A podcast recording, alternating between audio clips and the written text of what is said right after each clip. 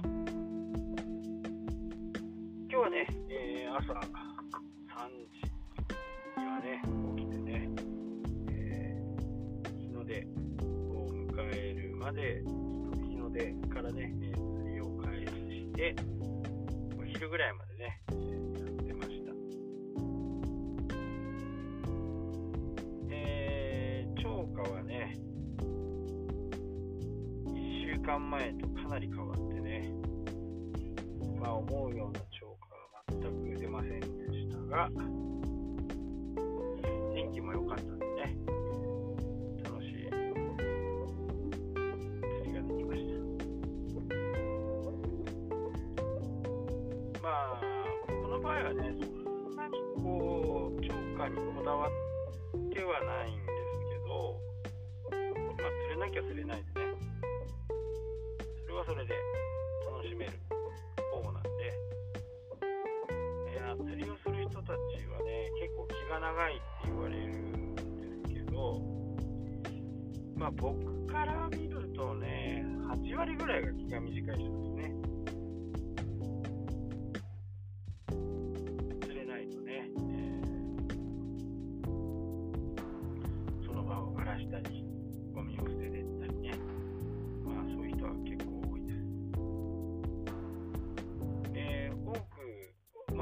まあ、ホタルとかね、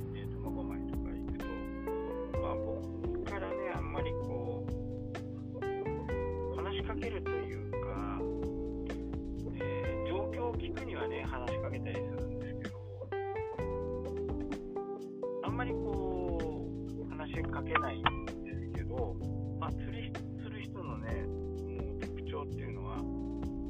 今まで釣った超過のね、自慢話が止まらなくなる。これは気をつけてください。いやー、こないだね、なんなんとかの監督がでこうだったんだよとか。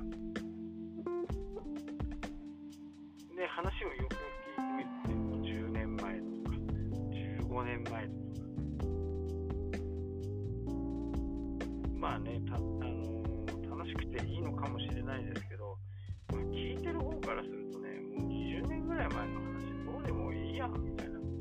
話になるんですよ。もうがっくりくるっていうかね。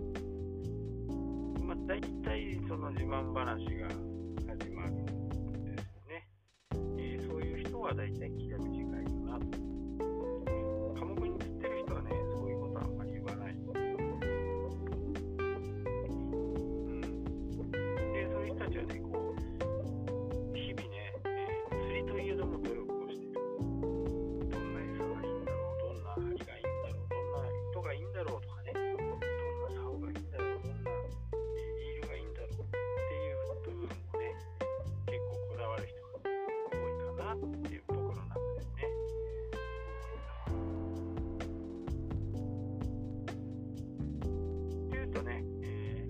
事にも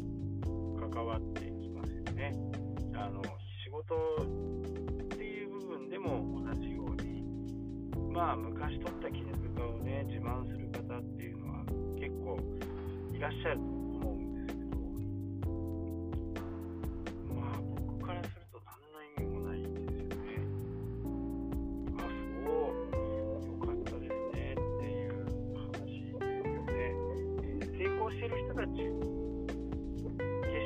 成功してるとは言いませんけど、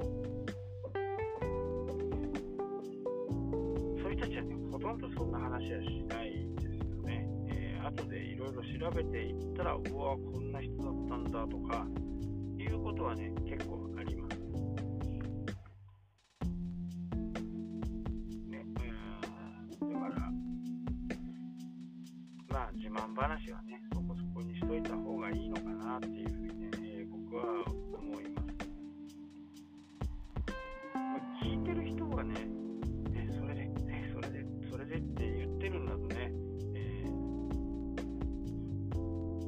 たいのかもしれないんで、そういう時はね、話してもいいのかなとは思いますけどね。えー、僕自身も、本当に友達とか、知り合いとかで、えー、評価がなかなか上がらない人たちにはね、えー、こんな仕掛け使ってるよ、棚はこのくらいだよ、こういう風にしてごららんとか、やっぱりそれ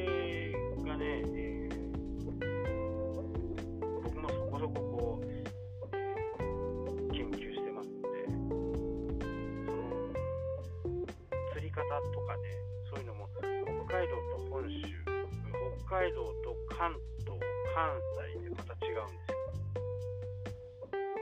考え方が違うっていうのが、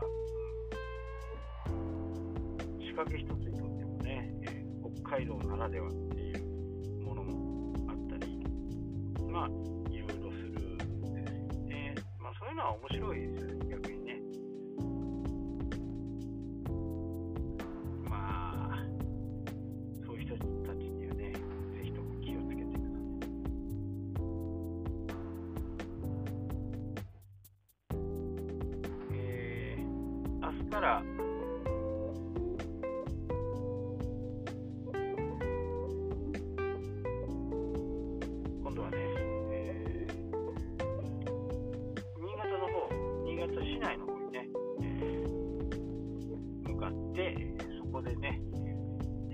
オフ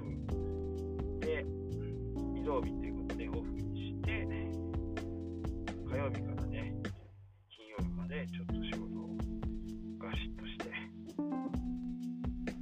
で、土曜日1日休んで、日曜日のフェリーかなっていうふうにね、え予定で、えーこれだけね、外に出てるのね、今までなかったですしね、まあ、充実したなるかなと思います。まだね、えー実際に札幌に着いていないのでね、え安全運転とか、事故、怪我、病気にはね、気をつけて、道中参りたいなと思っております。えー帰ってからもね、